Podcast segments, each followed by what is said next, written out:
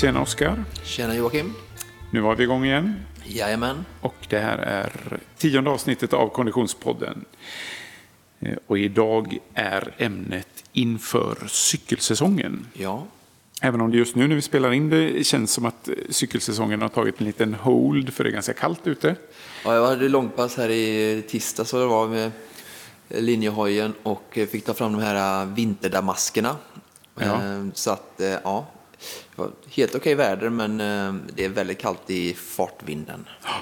Så det, ja, det skulle lika gärna kunna vara februari eller januari, men det ska ju komma, ska ju komma väder ganska snart här. Så eh, Ryssvärmen kommer snart. Ryssvärmen, det är den vi väntar på.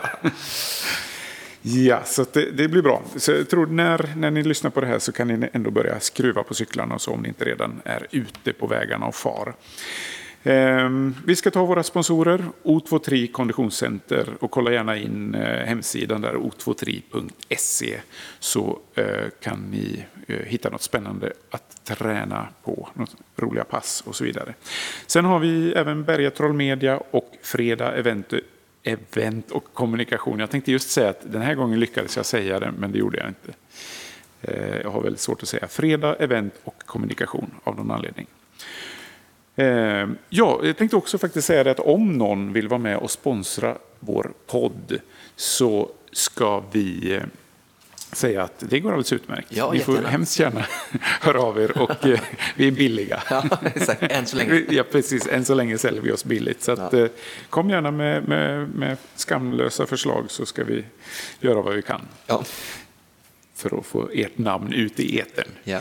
Eh, ja, eh, vi kan säga att vi har ganska snart något slags eh, jubileum i att eh, komma över 5 000 lyssnare. Vi har 4 500 Ja. idag, Bra. eh, drygt 4 500. Så att, Ja. eh, om några dagar så är vi över 5 000. Och det, Det gläds vi väl. det är inte så illa. Så, så, när vi kommer över 10 000 får vi ha fest. Ja, jag hoppas att det blir avsnitt 15 kanske. Ja, någonting sånt. Vi siktar högt. Yep. Eh, och så ska vi ta en lyssnarfråga. Ja, vad roligt. Vi är så tacksamma när vi får engagerade lyssnare att fråga, så fortsätt. Verkligen, det är eh, riktigt skoj. Eh, och det här är från Andreas Pettersson. Han skriver så här. Hej, tack för en trevlig podd. Jag är mest intresserad av löpning och då särskilt maraton och längre. Eh, sprungit ett antal maror, lopp på 50 miles och längre. Eh, och undrar om ni har tankar kring eh, träningen för ultralopp.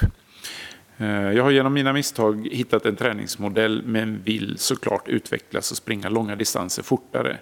Eh, mitt personbästa på maran är tre timmar och min bästa tid på Ultravasan är 8.31 med vänlig hälsning Andreas.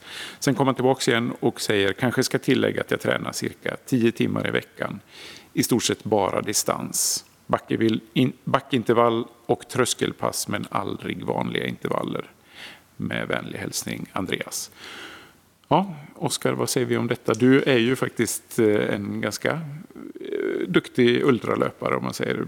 Ja, ehm, precis. Innan jag eh, slänger mig eh, på svaret här så får vi först eh, säga wow Andreas Pettersson och gratulera till en fin resa och imponerande resultat för att du har ju redan kommit väldigt långt i din träning och mycket längre än många andra. Så att eh, får ju säga att du har kommit en god bit på vägen och eh, ja, tacka för frågan här. Och eh, jag ska väl se om jag kan eh, försöka eh, bryta ner svaren lite. Sen kanske också till och med slänga in en rolig anekdot här om Ultravasan. Ehm, om vi hinner med det, det får eh, regissören eh, avgöra. Eh, men eh, löpning då, du har sprungit marer, lopp på 50 miles, så förstår att eh, det är ehm, ultralopp som gäller. Ehm, för det första får jag, vill jag bara säga att det är väldigt svårt att coacha en enskild individ så här genom podden så. Och det är svårt och jag vill inte säga för mycket specifika hastfasta eh, tips till Andreas eh, utan att ha all information. Men det man kan säga om ultralopp generellt som jag inte ser så mycket här i texten och i frågorna i din träning, det är att det är väldigt eh, muskulärt krävande. Till skillnad från flaklöpning. Så styrketräning pratar du inte så mycket om här. Ehm, så att jag skulle vilja se att du under din off-season säsong under sex månader trä, tränar ganska mycket tung styrka. Um, framförallt ben då, men även eh, core och överkropp för att kunna parera bra i eh, naturen. Eh, baksida lår eh, tas ju väldigt mycket när du springer nerför, eh, så ett starkt baksida lår, men även då rörligheten. Eh, så gå tillbaka och lyssna i vårt rörlighetsavsnitt ehm, om du inte redan har gjort det. Ehm, så det är en sån krydda och en viktig del som jag skulle se är, ehm, är viktig för dig om du vill fortsätta utvecklas inom eh, ultralöpning framförallt då för att det är någon typ av styrketräning, eh, alltså styrkelöpning. Ehm, sen så är det ju så att om du vill bli ännu bättre så är det ultraträning fler minuter som gäller. Så du behöver eh, öka upp mängden. Eh, jag vet inte hur det ser ut som sagt, jag vill inte ge några råd här för att det är också, jag kan inte säga att du ska öka om jag inte vet att du kan vila mm, därefter. Jag vet inte hur din familjesituation ser ut Andreas, men eh, eh, helt enkelt nästa steg är att öka träningsdosen och kanske göra det i olika typer av sjok. Om du har svårt med familj, att man försöker mängda vissa. Det är väldigt populärt bland ultralöpare i Sverige Eh, eftersom de inte är i eftersom det inte finns någon elitsatsning i den eh, lilla sporten så, så springer folk mycket fram och tillbaka till jobbet. Vi har en duktig ultralöpare, eller han är duktig löpare överhuvudtaget, eh, som heter Patrik Gustafsson här i Göteborg som jag vet springer mycket från eh, Bildal in till Mölndal där han arbetar. Och jag har en annan konkurrent som jag vet som är uppe i Sandviken som springer fram och tillbaka till jobbet eh, nästan var och varannan dag. Ehm, så det är ett sätt för familje och arbetande folk att, att få ihop eh, mängden då. Så att, uh, I hate to break it to you Andreas, men uh, det finns inga shortcuts utan det är mer mängd i så fall. Uh, sen såklart så är det ju så att din marschfart baseras utifrån din VO2 maxkapacitet. Det har man sett och man flyttar sina um, anaeroba tröskel utifrån VO2 max också. Så att om du höjer den så kan du få en högre marschhastighet eller tävlingsfart. Så du vet, behöver... vet vad Max här bara flikar in det är då syreupptagningsförmåga. Jag fortsätter att ja, vara lite det är bra, så. Mycket bra, tack Joakim. Eh, men om du höjer den i, med, eh, med tanke med alltså intervaller som du, du skriver vanliga intervaller här men backintervaller och tröskelpass får väl anses som vanliga intervaller men det jag tänker att du menar är väl kanske två, tre, en och platta minut, alltså intervaller. Eh, och ehm, de är också väldigt viktiga att göra, eh, högintensiva intervaller för dig för att höja din syreupptagningsförmåga för att eh, få en högre tävlingsfart. Så att det ska du absolut jobba med under din uppbyggnadsperiod. Ehm, så att, men annars så det ser det bra ut och som sagt du har tagit många kliv. Så ehm, och sen är det också det att eh, träna så mycket eh, tävlingsspecifikt eh, du kan inför de loppen du planerar inför säsong. Det är också en, en bra sak att ha med sig. Hur långa pass kör man, när man som ultralöpare? Man, man, man kör långpass då? Hur långa pass? Jag tycker upp till 4-4,5 om man ska tävla på 50 miles. Inte asfalt, men springskogen. Sen så skulle man kunna också skicka med eh, Andreas att om du har tillgång till cykel, som vi ska prata om idag, så är det inget dåligt av att, att slänga in några eh, fem timmars cykelpass för att få den aeroba träningen för kroppen eh, ur ett långdistansperspektiv. Då. För det kan också ett sätt att få ökad mängdträning utan att det sliter på kroppen. Mm. Vad bra, då tycker jag väl vi har gett ett ganska långt eh, uttömmande svar. Eh, oj, nu tappar jag pennan här. Vi har en till fråga som är kortare, men som vi blev lite inspirerade av. Och den är egentligen eh, eh väldigt kort. Det är Johan Westergren som frågar, när tränar ni nästa gång och kan man haka på? Och då tänkte vi först så här, ja det är klart han kan, men sen så kom vi på att det kanske är många som vill. Det hoppas så, vi, är alla, vi har många lyssnare nu. Ja, precis. Så, så då tänkte vi att eh, vi kanske ska ta och hitta en dag där alla som vill kan komma, alla som lyssnar på podden kan komma och träna med oss på O23 konditionscenter. där vi kör någon, så här, lite rolig, rolig träning och vi kanske kan prata lite grann med, med de som kommer och, och så ni kan vara med i podden eh, och ha lite roliga infall. Ja, då är frågan, har vi något bra datum? Ja, men eh, lördagen den 14 maj kanske. Ja, det låter bra. Ja. Ska vi säga klockan 11? 11 så kör vi eh, lite grann först. Kan, ja, du presenterar lite grann. eh, Centret ja, sen lite träning och sen lite intervjuer till deltagarna. Ja, För de som vill. Ja, så räkna med en och en halv till två timmar här ungefär då. Från klockan 11 eh, Den 14 maj. 14 maj. Och mer info kommer på Facebookgruppen. Yes. Och eh, klädsel och sånt.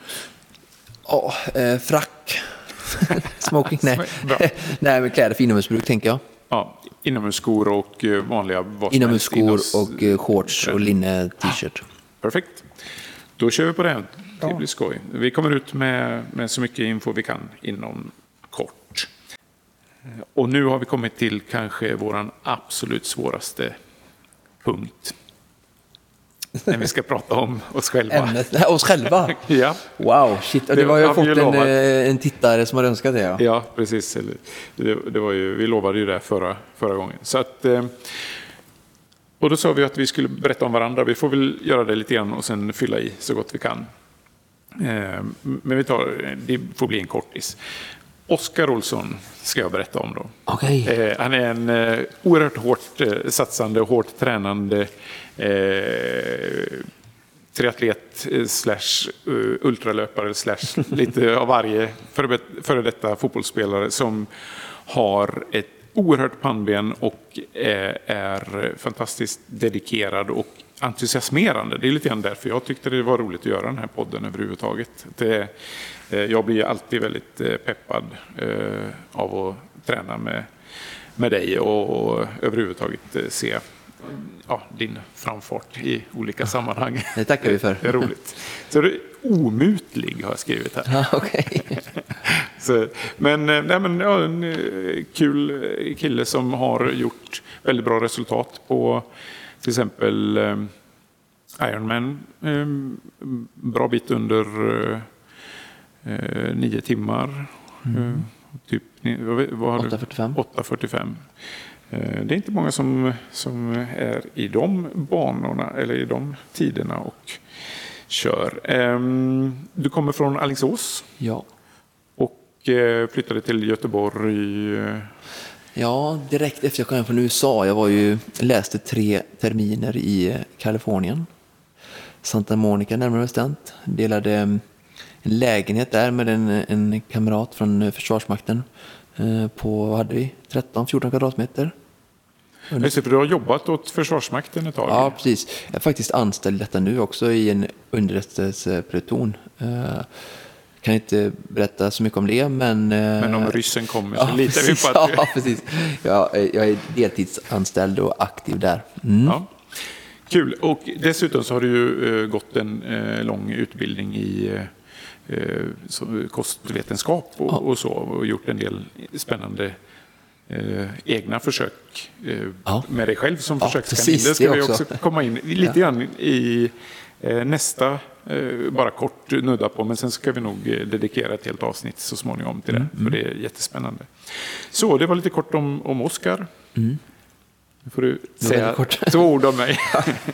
Eh, Joakim Jardeby, eh, som jag lärde känna eh, i kaklet, höll jag på att säga. Men i, på en av eh, våra gemensamma uppskattade Teleton Väst-simningar eh, här i Göteborg. Eh, en före detta stark vattenpolosimmare som eh, försöker med sin otroliga råstyrka eh, simma graciöst och, och snabbt eh, även i rakt fram och inte bara åt höger, vänster, ner och upp. och gör det tämligen ganska bra. Jag hade som mål att göra vad var det, 10 gånger 100 start i en 20. Jag vet inte om du har nått dit än riktigt. Nej, jag- det har jag inte. Ja, Jag- inte. Jag gjorde ju det en gång, eller då när jag, när jag spelade polo, men det, det är ju många herrans år sedan nu. Så att, eh, Ja. jag tänkte jag skulle komma tillbaks ner dit. Det, Han har varit fullgod sparringpartner för mig i alla fall. när han har varit i sitt esse i alla fall, i sin for, bra form, så har vi tampats mycket. Um, han är uh, Eh, Chalmers eh, tänker jag lite så här. Du har gjort den här resan på Chalmers med, ja. eh, vi pratade om det innan idag, att du skulle gå på någon sån här konstig kortege i, i helgen för du skulle inte vara med på mitt läger. Nej, just det. ska... ja, eh, vi gör olika val här i livet. jag ska äta god mat. Precis, äta mat och alkohol eller träningsläger på O2 Triv. Hur svårt kan det Svårt val. Men så det är roligt, du har mycket utbildning där och eh, Joakim jobbar med Eh, som författare och inom media, duktig på att skriva manus. Du har skrivit eh, det här, um, varit med bakom kulisserna på det här uh, vet nu, Lillördag som varit med Lotta Engberg på tv. Eh, det är roligt och du har även hjälpt mig att skriva lite texter och göra lite sådana här småfilmer och snuttar. Så duktig på att göra saker och chockar alltid mig när det gäller att göra sådana här filmer och texter och klippa saker. Så du är duktig inom media och jobbar med det. Mm. Eh, sen som sagt så känner jag inte till vad som hände i dina fornstora dagar eh, som ungdom eftersom att vi lärde känna varandra för kanske fem år, sex år sedan. Det får vi ta eh, någon gång när vi sätter oss och kör en sån riktig skrönpodd. Ja, bara... ja, just det. Gå, gå loss liksom gamla... Dricka ett par öl och sen så berätta gamla skrönor. Men det kan vi ta en annan gång. Ja. Men nu har vi ju ändå pratat om oss själva lite grann. Så ja. nu har, vi, har undrar ni mer så får ni ringa, smsa, mejla eller ställa mer frågor via Facebook eller mejl så får vi ta upp dem då. Precis, mer specifika ja, frågor så ska vi göra vårt bästa. Nu ska vi äntligen komma in på själva ämnet inför uh. cykelsäsongen. Och eh, det är väl lite allmänna grundtips för cykling. Ehm, så där tänkte jag nästan att vi skulle vi går in lite grann först och främst bara på eh, väldigt basalt, utrustning. Ja. Eh, och där har vi egentligen, eh, eh, som jag ser det, tre olika. Det är ju mountainbike, det är ju landsvägsracer och tempocykel. Och vissa grejer är lika, andra grejer är väldigt olika. Eh, om man börjar med landsväg. Ja. För racer och tempo Ska vi gå in först på vad är, vad är en tempocykel och vad är en racercykel? Vad är det för ja. skillnad på dem? Ja.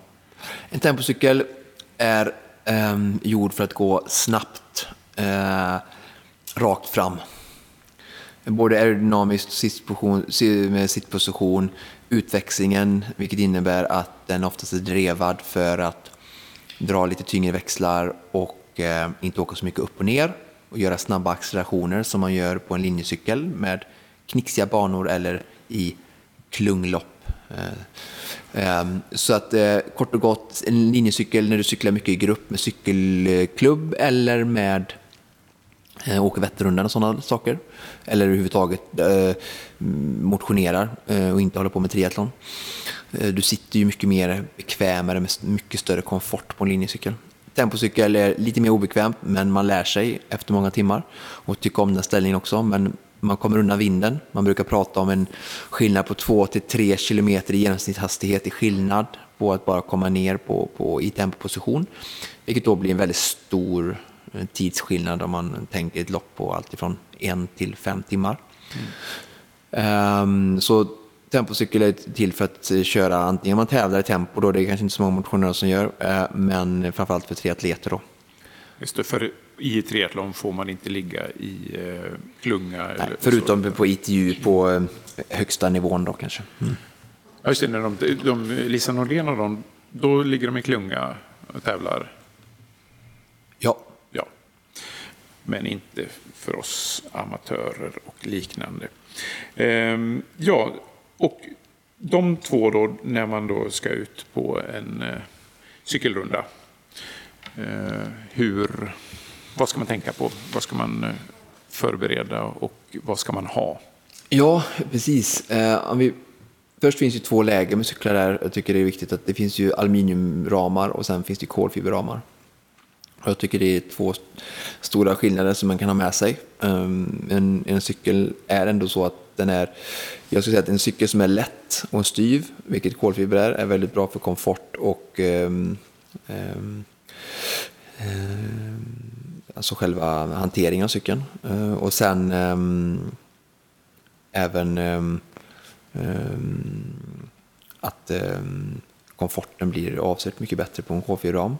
Eh, men där priset är ju därefter också. Sen har vi aluminium som är lite billigare men blir lite tyngre cykel och eh, lite sämre komfort och lite sämre handling.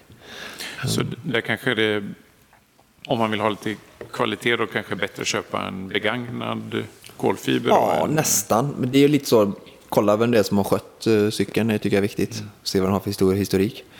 Men det är viktigt att man väljer mellan de två lägren där, beroende på. Det är, jag tycker väl alltid att prislappen ska um, vet det, gå igen med um, hur mycket man tränar. Tränar man ofta så tycker jag att man absolut ska gå på en kolfiber.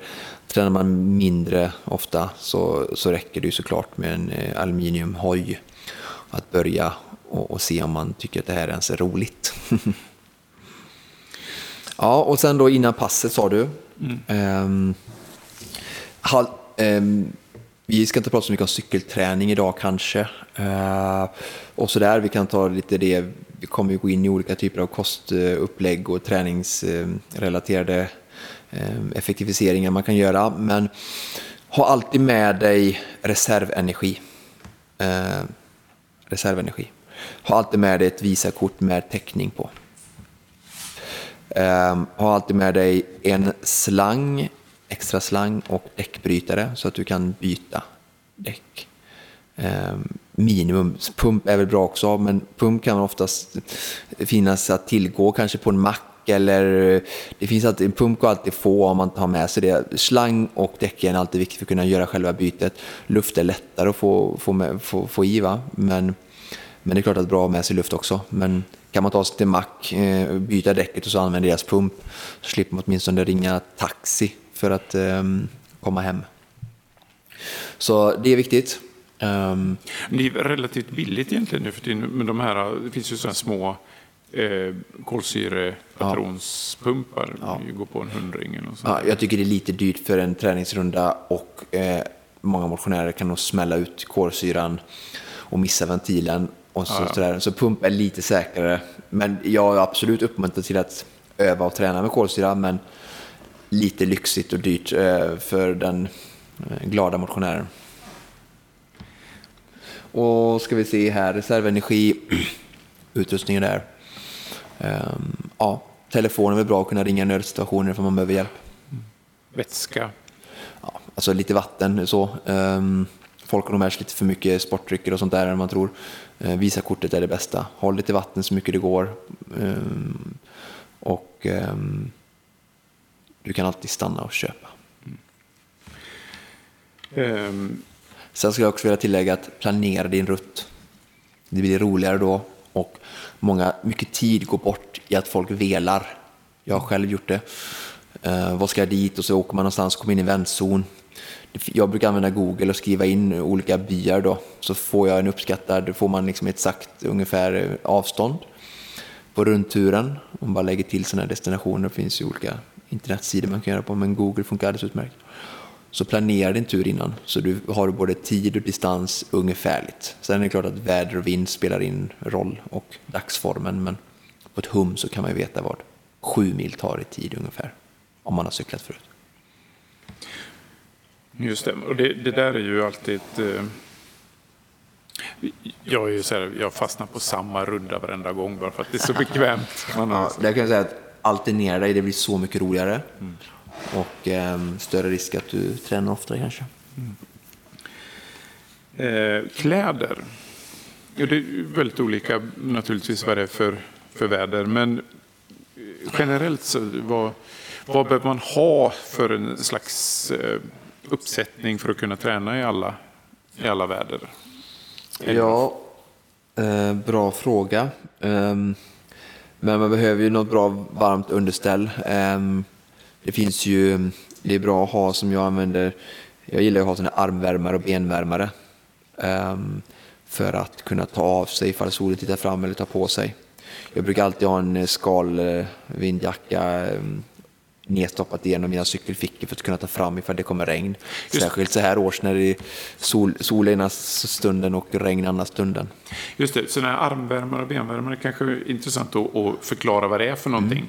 Mm. Eh, för det är alltså som en slags eh, tunn sån lycra-strumpa, eller vad man ska säga, som man drar upp, eh, som är bara en eh, går över armen så att säga. Så att om du har en t-shirt eller något sånt där så, så drar man den upp till t-shirt, där t-shirten börjar. Samma sak med benen då, upp till korta cykelbyxor. Och det hjälper ju ganska mycket. Då. Och när man drar av sig dem så är det väldigt lätt att stoppa ner dem i en, eh, i en eh, ryggficka eller någonting. För ja. de blir ganska små. Då. Precis. Ja, skaljacka sa du. Det är bra för det skiftar eh, vatten och regn. Jag brukar alltid ha med mig extra vantar, för jag brukar alltid frysa mycket nu, för jag kommer från den här perioden som är nu, så att jag pratar alltså hur det har varit fram tills nu, och inte just för sommar då, men eh, föt, alltså skydd för fötterna med form av vindskydd eller regnskydd är alltid bra att ha, för tårna blir oftast kalla, eller dubbla sockar, och sen dubbla vantar för att fötterna och eh, händerna är väldigt utsatta och har inte så stor blodgenomströmning. Som, eh, så jag till exempel i, nu när jag körde i tisdag så hade jag korta ben fast det var kallt ute och så hade jag jättevarma fötter. För jag gillar att vara fria med knäna och så hade jag varma vantar och en varm tröja och underställ och sådär. Eh, men bara knän. För benen är ju aktiva. Mm. Där kan jag ju för sig slänga in en liten varning. Jag åkte på när jag körde när det var så två grader och lite blåsigt och så. Och ja, så oj, fick jag, ja, två grader var ju väldigt... Men då fick, då fick jag eh, en sån vad heter det, seninflammation över knäskålen där. Kändes som tandvärk i knäskålen ungefär, var inget skönt. Mm. Men men, det, det kanske, det känner man väl av. Ehm. Sen har vi ju en annan grej då som är det här med trafiken. Ja. Ehm, och det, det finns ju, det har debatterats och pratats väldigt mycket om det i, i media Eh, och även sociala media. Och där, eh, jag vet inte hur man ska tänka där. Speciellt för oss som, alltså vi bor i Göteborg och samma sak för Stockholm, kanske Malmö de stora städerna så blir det ju trångt överlag på både cykelbanor och... Ja, alltså det som är är att man planerar rutten, välj cykelbana på närmaste väg ut på landsvägar och välj så otrafikerade landsvägar som möjligt. Använd gärna färgglada kläder. Det är ju populärt nu för tiden också, så att du syns. Jag har en sån där reflexband längs fotankeln jag kan ha på, på kvällar. Um, men se till att du syns. Håll dig långt nära kanten, sväva inte ut för mycket. Och sen, ja, så försök att vara så ödmjuk trots allt tutande från arga bilister som tycker att du inte hör hemma eftersom att motionssport är ju någonting dåligt i denna moderna hälsovärld, enligt vissa. ja, nej, men det där är Istället för att man liksom i Frankrike tutar och säger bra, bra, bra, ut och cykla. nej, men det känns som att det har blivit en, en lite sån storstadsgrej. Jag var uppe och cyklade i Dalarna och så, det var inga problem alls. Det var ingen som tutade och var arg. Men, eh, men en grej som man skulle kunna säga det är väl att man när man kommer på cykel på cykelbanan och cyklar fort så måste man själv visa den hänsyn som man sen vill, vill ha på att, vägen. Att bilarna ska visa mot ja, för Man kan ju säga att när du är på cykelväg och du är en racercyklist så är du ju typ som en bil är på en cykelbana. Alltså ja. du, du kommer i hög fart och Eh, sådär mot gångare och barnvagnar och sådär. Så att ehm, ja, man får ödmjuk där och sen så får man hoppas att ehm, man kan få samma ödmjukhet på bilvägen sen när man själv är den mindre. Mm. Ja, det, hand, det handlar väl om att alla behöver visa hänsyn. Ja. För jag vet, jag, det var lite intressant, jag råkade faktiskt ut för situation när jag var ute och cyklade med mina barn. Mm. Då var de alldeles nya på cyklarna och vinglade hit och dit. Och så kom det ett gäng då som jag skrek åt. Då var det ju mina, några av mina klubbkompisar. Oj då. Ja. Alltså, jag skrev egentligen bara att de skulle håll, håll undan, håll undan. Eh, för jag visste då att mina barn var ganska vingliga. Så, men det, det, då ser man hur hotande man kan se den här snabba cyklisten ah. var faktiskt. Det, kändes väldigt obehagligt att vara i den situationen.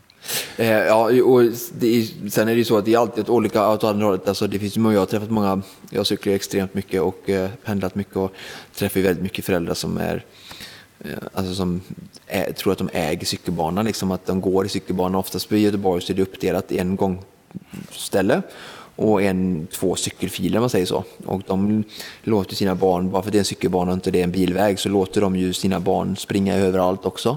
Så att det är ju från båda håll liksom att eh, man måste, mm, alltså cyklisterna får hålla sig på sin sida och eh, ja, det är ju ett ömsesidigt nyttjande av eh, grejen och det tror jag är viktigt att, att båda som ger sig ut i trafiken, vare sig man är gångare eller cyklist, att vi får eh, samsas. Och det är ju så på bilvägen också att cyklar får ju vara där enligt lag och mm. bilisterna måste förstå att här är vi liksom gemensamt, vi försöker samsas. Um, och sen tror jag det viktigaste är att eh, det här att folk blir arga när det finns dumma bilister som gör dumma saker och uh, man försöker tänka i den stunden att uh, om jag blir arg nu, blir mitt träningspass bättre då? Alltså, när jag är ute med Ted nu, vi har väldigt mycket bilister som tutar på oss för vi cyklar i bredd och sådär vi, vi, det bekommer, man är så dövad nu, avtrubbad, att man, bara, man tänker inte ens på att de gör det och försöker lägga så lite energi på det som möjligt. Eh, för att det blir bara dumt för dig själv att bli arg. Nej, men på något sätt så är det ju så som du säger där. Samtidigt som jag kan känna så här just när det gäller de här cykelbanorna och så. Man får ändå, eftersom man är den som är det största hotet så måste man också vara den som ja, ja. tar mest ansvar. Så är det ju. Men jag menar, man kan ju ta barn som springer zigzag över, ut över, barn, över liksom, man får ju lära sina barn hur de ska springa. Men jag tycker ändå liksom att cyklister, är många, jag cyklar på särleden där och där finns det ju folk som cyklar alldeles för fort också. Så att det, det är som du säger, är man störst i näringskedjan så behöver man ju ta mest hänsyn. Men jag menar bara att cyklister, bara för att de är på bilvägar ibland, kan ju, är ju inte avskrivna att eh, alltså, vara försiktiga. Ja, precis. Att, de kan inte cykla mitt ute i vägen heller, utan det är bra om de håller sig till sin kant. Liksom. Eh, men sen kan ju inte bilen köra förbi 110 heller på en 70-väg liksom, nära. För det är ju, det är ju, han kommer ju skada cyklisten liksom, och, och, och, på samma sätt som du säger i, på gångbanan. Liksom. Mm. Nej, men det handlar ju överhuvudtaget om att man, jag, jag menar, om man nu skulle behöva bromsa in ja. Eh, så har man inte förlorat speciellt mycket, varken nej, som cyklist, cyklist eller, eller bilist. som nej, bilist. Nej, det måste man tänka på tror jag. Nej, men det, ja, det, men det, det handlar bara om att jag tror att många familjegångare tycker inte att cyklister har på cykelbanor att göra, särskilt inte folk med, med, med racercyklar. Och bilister tycker inte att cyklist, racercyklister ska vara på bilen, så de har kommit väldigt mycket i kläm, mm. eh, tror jag. Eh, och det, det, det är ju inte en en praktisk, alltså i teori, teorin är det väldigt lätt att lösa med hänsyn, men det är egentligen handlar, det kommer ner till, det kommer egentligen ner till individnivå om människors värderingar och tycken. Förstår du vad jag menar? Alltså om man tycker att du ska inte vara här så kommer man bete sig ut efter det liksom. Absolut. Det finns Absolut. inte den här vi-känslan och, och, att nej. vi hjälps åt, tyvärr. Nej, men där måste ju alla på något sätt hjälpas åt så mycket som ja, möjligt ja. för att desarmera situationen. Ja, det är det där det, där det ligger i, i grund och botten. Liksom. Mm. Ja. Ju mer man hetsar upp sig desto, desto värre blir situationen. Ja, och man föder bara en, en, en redan irriterad eh, krigsföring mellan mm. två parter. Mm. Vad, vad, har man för, jag tänker, nu har vi varit inne på, på det här lite grann, men, och vad är det för skaderisker? Vad behöver man förebygga när det gäller cykling? Vad ska man tänka på? Så? Skadebyggande? Förebyggande, förebyggande för, för skador och så vidare. Är det någonting speciellt? Eller är det bara ut och tuta och köra? Nej, det är ingenting eh, så. Vi, styrketräning kommer vi inte komma in på idag. Som är, som är bra så.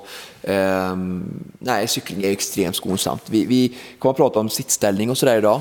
Ehm, och det ty tycker jag väl kan vara, gå lite hand i hand med den här frågan kanske. Ehm, men nej, man kan få spända muskler. Vi har pratat om det med rörligheten där med, med foam roller och sånt där. Liksom, så jobb med rörligheten är bra. Ehm, men sen som sagt, sittpositionen kommer vi komma in på lite.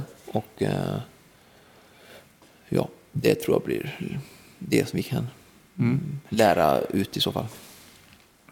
Ehm, och om man då jämför mountainbike, vad är det för specifikt där om man ser jämfört med landsvägscykling? Ja, de är ju grövre däck, eh, rullar mycket sämre och långsammare på asfalt, men ännu mer komfort. Eh, klarar fler vädertyper, alltså är mycket mer allround-cykel. Alltså, ska du inte tävla något motionslopp och du är i behov av att det går jättefort när du tränar av fartvinden och du går igång på det så är ju mountainbike för motionärer kanske en bättre investering för att du kan ju dra ut på grusvägar och stigar och se naturen och du kan köra i olika typer av väder, det, även om man inte har sopat bort eh, salt och grus och den är lite behagligare att sitta på. Ehm, så att mountainbike är ju som sagt långsammare, tyngre, bredare däck och sådär. Men ehm, jag använder det mycket för att träna på vintern och så för att man kan inte ta ut sin racer mitt i vintern både av säkerhetsskäl och av slitageskäl. Alltså den är inte gjord för att cykla på vintern. Så att, eh, mountainbike är ju mm, väldigt bra. Mm. Det tänkte jag faktiskt att jag skulle slänga in en fråga som, som jag har eh, blivit... Eh, ja, det kom av att jag två gånger i höstas eh, flög över styret i, oh. i rätt branta nedförsbackar. Ja. Sådär. Just för att det var steniga branta nedförsbackar. Och då tänkte jag helt enkelt be om ett litet eh, tekniktips. Ja. Hur kör man i, i steniga bra, nedförsbackar? Bra. Vi har ju mountainbike-kurser eh, som vi kommer att ha här till sommaren och då går vi igenom mycket av detta. Och eh, det här är en väldigt viktig del av eh, mountainbike-tekniken som du är inne på nu. Men om vi ska toucha lite på det så handlar det om tyngdpunktsförflyttning.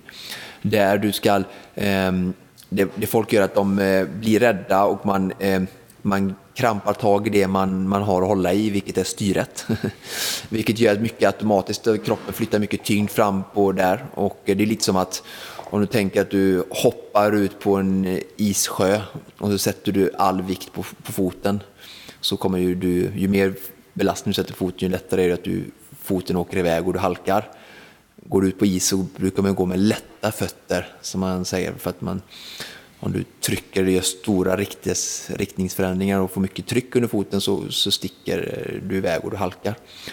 Um, så, så blir det också när du lägger för mycket tyngdpunkt framåt och grampar tag och griper i styret. Så, ehm, så helt enkelt blir det stopp. Uh, och det du ska göra är ju att du ska flytta rumpan bakom sadeln och sen bromsa försiktigt med båda händerna. Alltså att du, det är viktigt att du, att du nyper, inte nyper, utan att du lägger på broms på bakhjulet också. Och inte bara nyper framhjulet, för nyper du i, i hög hastighet alltså eh, med frambromsen så blir det ju som en bil, liksom, att, det, att det också liksom blir bomstopp. Eh, så mm, du har inga ABS på cykeln va? så det blir inte...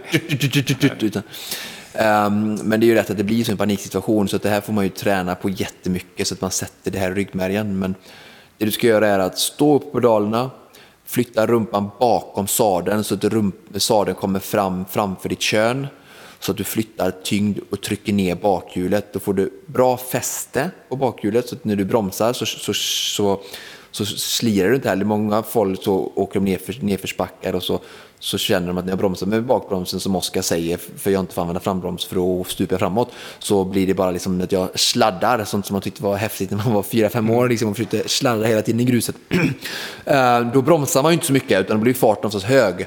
Men om du sätter dig på bakhjulet, alltså, bokstav, eh, alltså eh, bildligt talat, alltså inte på gummit, men 5-10 cm ovanför hjulet i luften då, så trycker du bakhjulet ner och då kan ni tänka att det blir lite samma sak som när ni vill ge grepp till en stackars 240 som sitter fast i snövallen så hänger sig grannarna och släkterna och alla katter och djur på bakkofferten för att eh, få tryck eh, ner på bakhjulet och få fäste och kunna komma loss från snödrivan. Så det är samma teknik det använder man sig Det blev inte så kort svar, men hoppas det var svar på frågan. Ja, men det är bra, för det, det är typiskt en sån grej som, eh, som jag har funderat på och eh, behövde ett, ett svar på. Det är säkert fler som behöver. Ja, bra.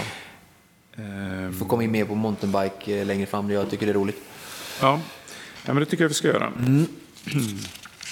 Och där ja, har vi väl en hel del annat också. Men eh, har du någonting du vill liksom gå igenom ja. lite grann? Ja.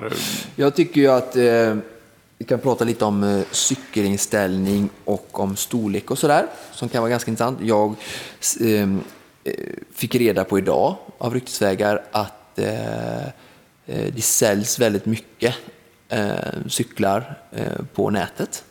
Och eh, jag och min kollega blev väldigt chockade över att det är så pass förhållandevis så många som köper cyklar över nätet.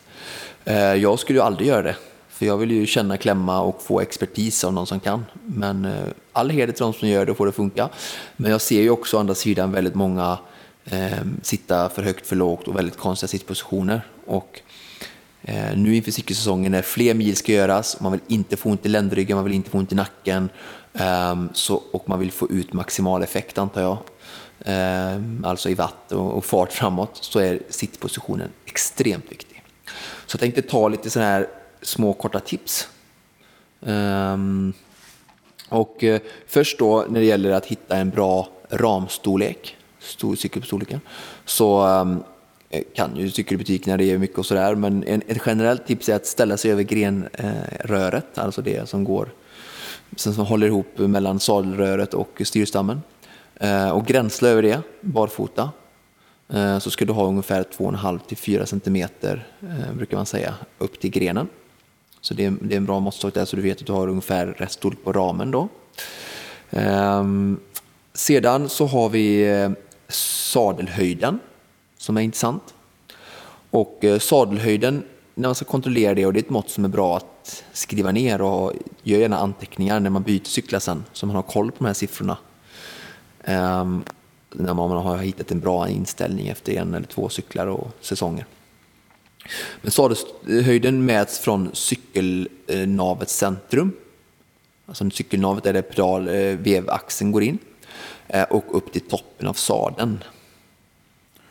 Är det eh, som utan att man trycker ner värderingen på Ja, sadeln då, precis. eller? Eh, Nu är det så att eh, Jocke, att racercyklar har hård värdering så att det går inte att trycka ner mer än någon enstaka Ja, okej. millimeter. Om vi ska prata racercyklar här. Va? Men i alla fall, och för att få rätt sadelhöjd så behöver man något som heter insömsmått. Och det är mm, kortfattat lårbenets längd lite kan man säga. Och om ni sitter ner nu eller om ni tränar och annars får ni spola tillbaka för nu ska jag försöka ta er igenom detta steg för steg.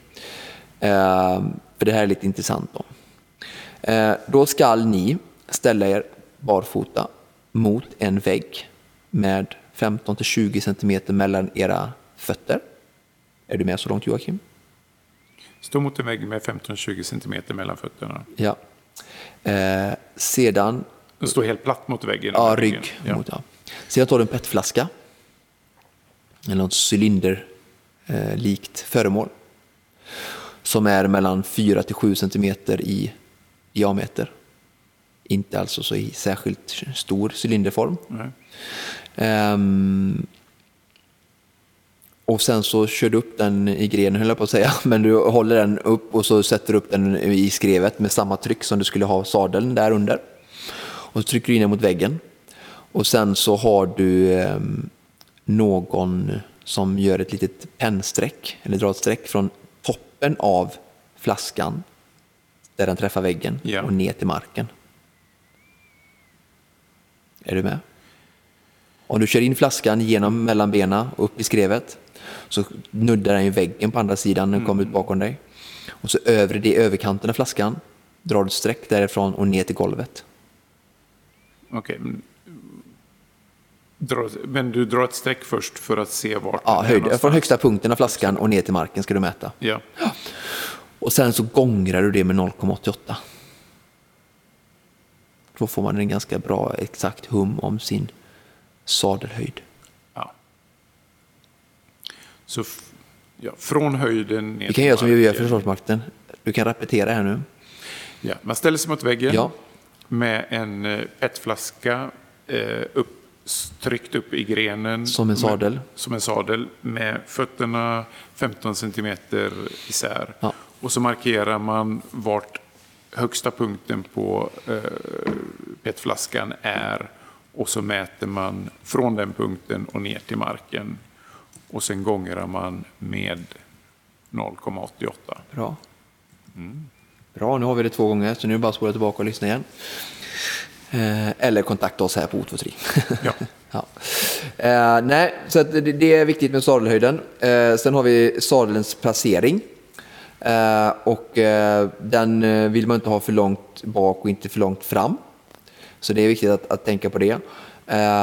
Och den går att justera framåt och bakåt. Och sen är det även så att det är väldigt dåligt för mäns eh, fertilitet och sådär att eh, ha en sadel som pekar för mycket uppåt. Och det är eh, även dåligt för att få ut effekten. Så att det ska vara så horisontal som möjligt. Och en del ibland så kan spetsen peka lite neråt och då är det lätt att man glider framåt. Och det är också dåligt, så försök att ha sadel så horisontal som möjligt. Ehm, så titta gärna på det. Jag kan även tipsa om sådana tvådelad sadel om man cyklar mycket. Ja. Eller i alla fall prova, det är ju olika, väldigt, väldigt, olika på olika. Eller ett, mig... Åtminstone ett hål i mitten är väldigt bra för att eh, du får ju av den här mellangärdet får ju lite, mm, inte så mycket tryck på sig. Och sen så har vi styrstammens höjd som är intressant. Um, uh, jag måste bara säga det lite också, där att sadelhöjden och det som jag pratade om är verkligen viktigt. Uh, för att sitter du för långt eh, ner så överbelastar du den eh, fyrhövdade lårbensmuskeln på framsidan väldigt mycket. Det blir väldigt eh, alltså, tungt. Eh, du, du får en alldeles för hög onödigt hög muskulär belastning.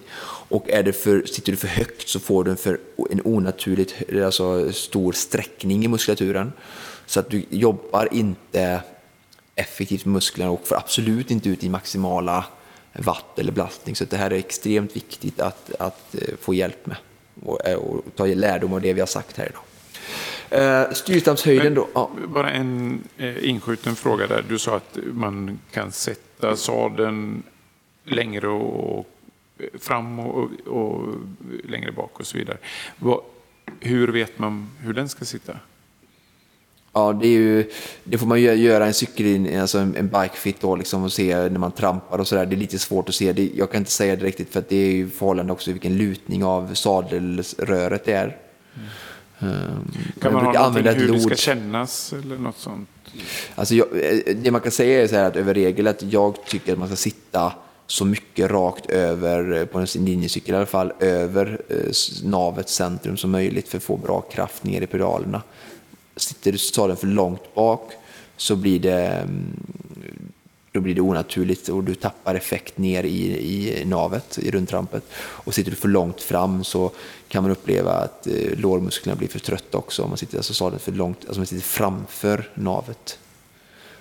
Så ganska centrerat så. Men... Mm.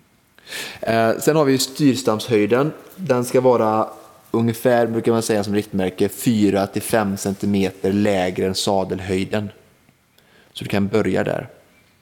Så att eh, om eh, vi ponerar att sadeln är 1 meter och 10 cm ovanför marken så ska sadel, toppen av eh, styrstammen vara 4-5 cm lägre. Alltså närmare marken 1,05 då så man får den alltså nivåskillnaden. Och det här gäller det för både tempo och...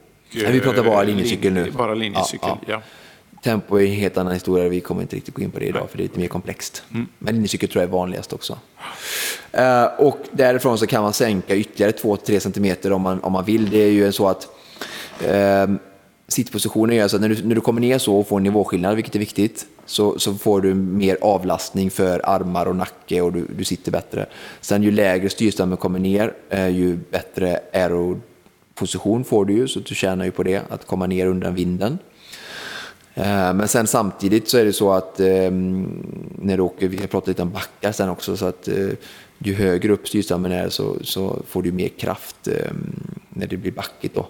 Ehm, så att, eh, och även så kan du, om du sitter för djupt, så kan det bli Alltså man sitter ju inte i aeroposition kanske ner i bocken hela tiden. Så att, eh, det är bättre att sitta optimalt eh, för komforten och få lite aeroposition än att ha jättemycket aeroposition och sitta obekvämt. Och sen så är det så att om du kommer för långt ner som vissa gör, så mer tempoposition nästan på din cykel, att det blir för 10 cm nivåskillnad, då kan ju du tappa i lungeffekt också för att du blir som ihopsjunken i din linjeposition. Så att eh, 4-5 cm tycker jag man ska börja med. Och sen har vi styret. Också viktigt att tänka på att det finns olika typer av styren och fråga gärna redan när ni handlar. Men man mäter mellan axlarnas yttre ändar så har du ungefär ditt eh, styremått som du ska ha. Det brukar finnas mellan 40 och 48 centimeter. 42 eh, och 44 är vanliga mått på linjecyklar. Mm. Jag hade ingen aning om att det ens fanns skillnad. Nej, okej, okay. okay, vad roligt. Ja. Ett styre, ett styre. okej, okay, ett styre, ett styre. Ja, nej, det är stor skillnad. Och väldigt viktigt om man ska cykla mycket. Ehm, ja, det var lite om cykelinställning och sådär. Och jag kan väl säga att eh, vi gör lättare bikefits här på O23. Så kan jag göra lite reklam för det, att om det är någon som vill ha hjälp. Eh, lite, inte så avancerat, men för, bra för folk att komma igång så, så går det att boka in här. Men sen har vi även Velo Position med, hos Benny som är väldigt duktig här i Göteborg. Han gör ännu mer eh, komplicerade och eh, noggranna bikefits. Så att, eh, är väl någonting att ha med sig inför cykelsäsongen att det är bra att träffa någon. Om man inte tycker det här räcker. Ja, sen vidare så tänkte jag prata lite teknik. Mm. Och då har vi bland annat rundtrampet som är väldigt viktigt och eh, görs faktiskt en del forskning på detta och eh, eh, man har haft ovala klingor och, och, och sådär. Och det man kan säga är så här, för vi ska inte försöka göra det här för långrandigt nu, men det man, vill, det man hela tiden försöker komma ifrån, det är de döda punkterna. Och de är vid klockan 6 och klockan 12. Alltså rakt upp, vertikalt på vevarmen och klockan 6 längst ner. Då. Där, har du liksom, där får du ingen drivkraft framåt, är du med på det? Mm. Du har ju som störst kraft klockan tre på pedalen.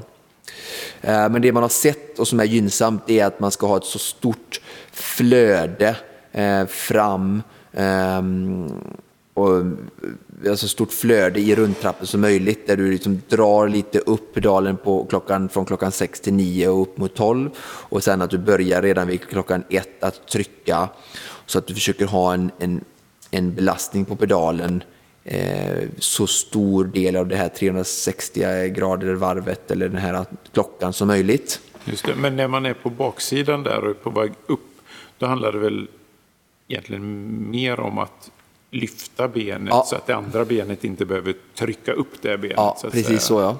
Så det blir jämnt.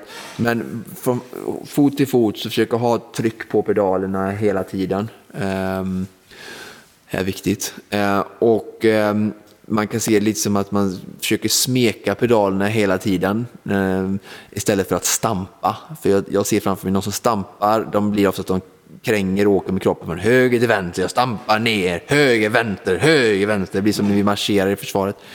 Här är det mer liksom trycklyft, trycklyft, trycklyft, trycklyft. Det ska liksom verkligen smeka fram pedalerna och få ett, ett, ett bra driv där det blir en, en jämnhet och ett flyt i rundtrampet. Där du inte känner att du trycker, släpper av, trycker, släpper av. Ehm, så, så, så har man sett att man kan spara väldigt mycket teknik och sånt här går att mäta effektivitet på också. Ehm, med olika typer av pedaler och, och sådana saker. Men eh, rundtrampet är någonting man verkligen ska fundera på. Jag kan också säga det att eh, man kan använda mycket med fotleden. Att eh, trycka ner tårna lite mer för att använda vaderna i, från klockan tre till nio och sen att lyfta upp hälen lite mer eh, när du drar upp den. Ehm, eller jag ska säga också att, liksom att eh, ha foten lite mer horisontal eh, faktiskt när du trycker ner från tre till klockan sex. Och sen att lyfta upp hälen lite och vinkla vristen. Så att var lite rörlig i vristen och ha, låt gärna den vara med och skapa den här harmonin, den här smekningen av pedalen fram och upp och fram och upp hela vägen runt. Så att jobba aktivt hela tiden. Mm. Um, och sen har vi lite cykel i grupp har ju också lite med teknikcykling eh, att göra och väldigt viktigt tycker jag. Um, här skulle jag rekommendera att om man inte gjort det så börja 2-2. Börja med någon som kan helst såklart eller börja med en kompis. Så att ni är, turas om och ligga först. Köra partempo kallas det för. För att cykla i grupp, den enklaste varianten att cykla i grupp är ju att vara två. Det är den största, minsta gruppen som går att få. Um, och eh, det är jättebra, ni som inte har gjort det, prova. Det är ashäftigt och roligt och cykla, cykling är verkligen gjort för att göra i grupp och inte ensam. Det är så tråkigt att cykla ensam om man inte kör mountainbiken, det var härligt. Uh, för att man kan tjäna upp till 30 procent av eh, minskad belastning av att ligga bakom någon. Och det är alltså Eh, motståndet som minskar så drastiskt som gör att du kan tjäna detta. Um, så börja där och då när man ligger på rulle då som det kallas för när man är i grupp då, då ligger man ju bakom någon och kallas det ligga på rulle, begreppet inom cykling. Och eh, då är det några viktiga saker att tänka på och det är ju att först att inte ligga rakt bakom Alltså att hjulet ligger precis rakt bakom det kamratens bakhjul. Alltså du har ditt framhjul rakt bakom. För att om den personen eh, bromsar eller gör någonting eller saktar ner så blir det en direkt kollision. Därför ska du ligga omlott. Så ditt framhjul ligger omlott personens bakhjul. Så fram med framspetsen kanske någonstans vid bakhjulets nav. Eh, för att av två anledningar. Den ena anledningen är att vinden kommer nästan aldrig rakt framifrån så att det är alltid bättre att ligga antingen till vänster eller höger. Och det får man känna, kommer vinden från höger eller från vänster? Oftast är det liksom, kommer från klockan 11, klockan 10, klockan 9, klockan 8. Eller så kommer vinden från klockan halv 1, klockan 1, klockan 2, klockan 3. Och då eh, försöker man hamna i lä. Ja, på andra sidan då. Ja. Kommer den från klockan 2, då ligger du ju till vänster om personen.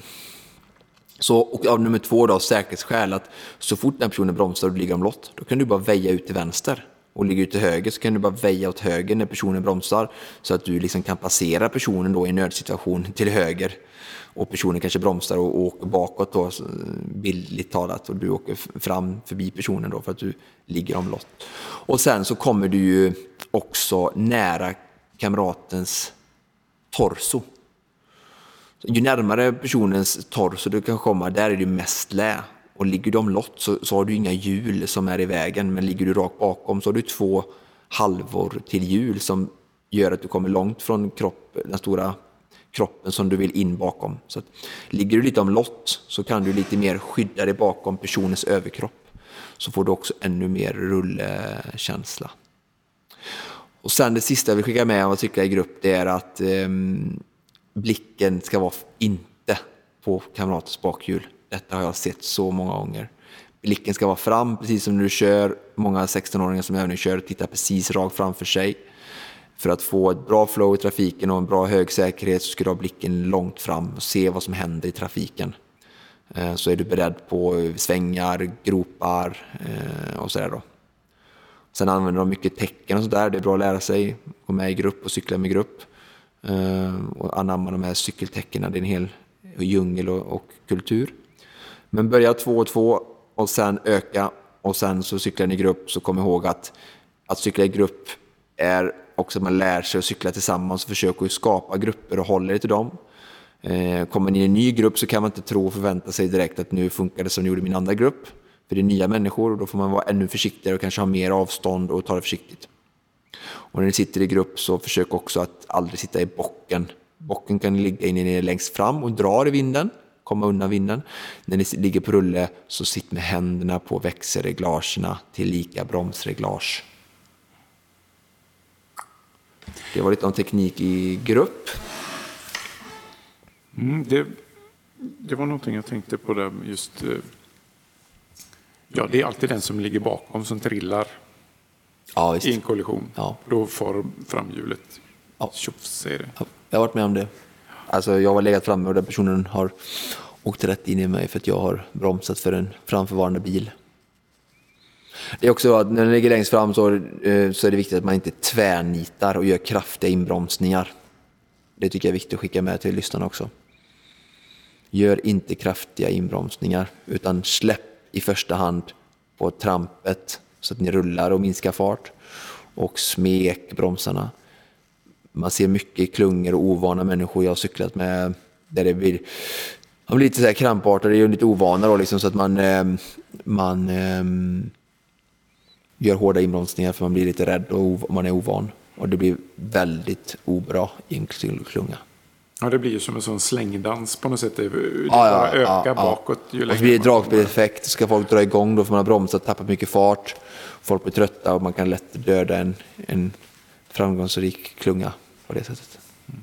Ja, nej, men så det, det, är väl bra. Och sen så finns det ju en del sådana eh, klubbar och så. Man har pröva på pass och sådär Ja. för, att man vill testa. Och jag tänker speciellt inför folk om man ska köra Vätternrundan. För det är ju väldigt gött att gå med Ja. klungor och sådär. Även om man inte cyklar med någon, någon klubb runt Vättern. Men, Precis. men då måste man ju veta vad man gör. Ja, Bra. Um, ska, jag ska nämna lite kort, det sista jag hade lite var teknik om att cykla i backe. Eh, och då skrev jag ner lite här och tyckte att eh, backar eh, är ju härliga. Och man- jag tror att många motionärer ibland kan se backar som någonting jobbigt och man står upp och kränger. Men jag tycker man ska välja att eh, se det som bra träning och se det som en bra utmaning att eh, ta sig upp. Och, och det är alltid härligt om man cyklar upp för en lång backe. Man känner sig nöjd. Så att, eh, lär er älska backarna och ha ett sunt förhållningssätt till dem. Se det som bra träning. Sen så är det viktigt att man är, har sin vikt centrerad över sina pedaler. Det är som jag pratade om lite innan, att får, får du så mycket kraft som möjligt så sitter du så rakt ovanför naveln som möjligt och trycker kraften ner i pedalerna. Eh, sen är det viktigt att, att, att ha planerat sin växel. Jag hör många eh, växlar väldigt mycket i backen för att man har liksom dålig planering. Det är som att planera sin körning med rätt fil och rätt växel man får lära sig på bilskolan. Det gäller även i cykling då. Så se till att du har rätt växel. Behöver du mot all förmodan växla sen i backen så lätta på trycket på drivlinan. Alltså tryck inte hårt på pedalen utan bara sluta inte pedala utan pedala men pedala väldigt lätt och släpp trycket och så växla. Många gör så att de har bibehåller en hög watt-tryck alltså på pedalerna, en hög belastning. Samtidigt som man växlar så drar man sönder kedjorna. Eh, och många har varit med om så hoppar kedjan in mellan ramen och, och drevet och sådär för att man, man, man smeker inte i växlarna utan man eh, fortsätter trampa och bara växlar och så går det sönder eller hoppar och man undrar vad händer nu när jag hoppar, min kedja hoppar. Ja men nu kör du 50 in i en, i en uppförsbacke och så hade du tyngsta växeln och så bara började du växla och så hade du samma tryck på pedalerna. Då, det är inte grejerna gjorda för. Så planera din körning inför backen. Eh, och sen så brukar man säga att eh, man ska ha mellan 60 90 kadens. Så lite lägre kadens kanske än, än på platten för att det är lite mer styrka. Men inte lägre än 60 för att då blir det för stor muskelpåfrestning. då blir det som styrketräning. Ja, precis. Då, då slits det väldigt mycket. Och sen försöka slappna av. Många spänner sig, kränger och sådär. Och man ska veta att eh, spänningar på kroppen påverkar andningen. Och sämre andning så får du mindre syre ut i musklerna och sådär. Så att... Upp för backen, slappna av överkroppen. Spänn inte, krama inte i styret och tro att du är Ironman ska försöka bryta av styret på mitten. Utan låt benen jobba och ha överkroppen och resten av kroppen. Grimasera inte utan var avslappnad. Hitta andningen och bara besegra backen. Just det, så det där eh, märkliga ljudet du gjorde nyss, det var ju alltså att visa att du var avslappnad i ansiktet. Upp för backen! Det är klockan börjar bli mycket nu. Ja, eh, nu har vi inte så mycket kvar av det här programmet. Eh, och eh, det vi har är till exempel om vi har några små tips om event och tävlingar. Ja, precis. Vi har ju vår kära Carolina som tycker att vi ska ha den här underbara lyssnare punkten om, om tips på, på träningar. Precis. Eh, nu har vi träningsläger här på Otto 3, så jag trodde väl att eh, resten av Sverige står väl stilla när det gäller tävlingar nu. men- det verkar Man kunde ju tro det. Man kunde tro det. Eh, Men vi vet att vi har Laxaloppet, eh, eh, löpning 10 km snabbt här i helgen. Vi har, det går på lördag den 30 april. Vi har även en snabb mil på Lerumsloppet eh, den 30 april. Sen har vi tipsat om det sist också om Dalsland X-Country. Om man känner sig sugen på cykel nu när vi har pratat om det så släng i cykeln och åk upp och kör Dalsland X-Country mountainbike-lopp. Vi har ju, eh, ska vi inte glömma, vi har ju eh, eh, Göteborgsgirot som är, kommer nästa helg.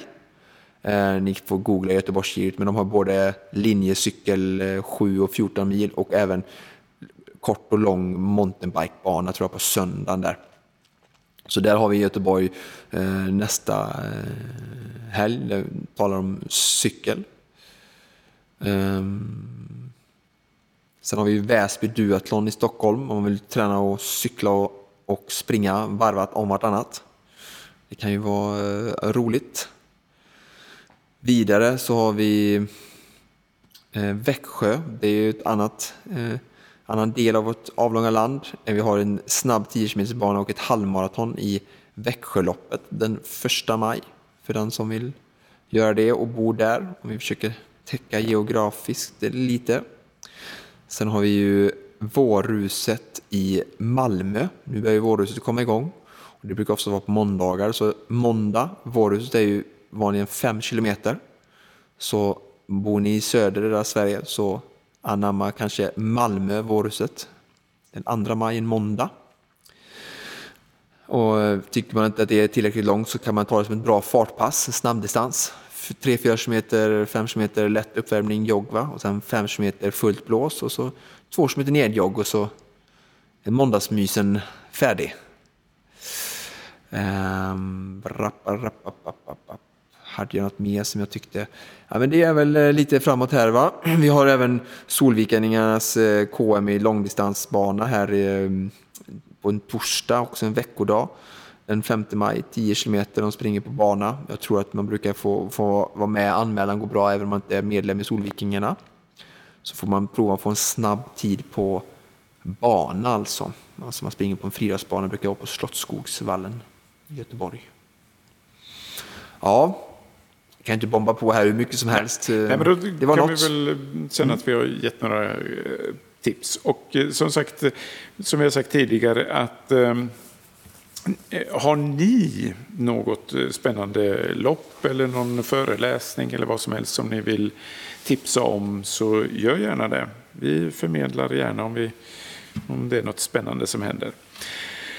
Och hur gör man det då? Till exempel på vår mail konditionspodden gmail.com. Vi har eh, Facebook-sidan som är eh, Konditionspodden helt enkelt. Man söker på Konditionspodden så löser det sig.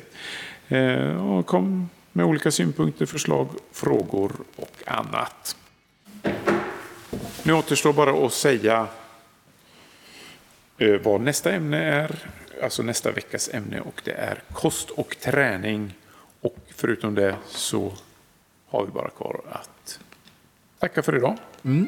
Hoppas att det ska vara, att det var en intressant lyssning, att ni lär er någonting och är någonting oklart så mejla och integrera gärna med oss på Facebook och mejl och så vidare. Yes. Tack och hej. Tack och hej.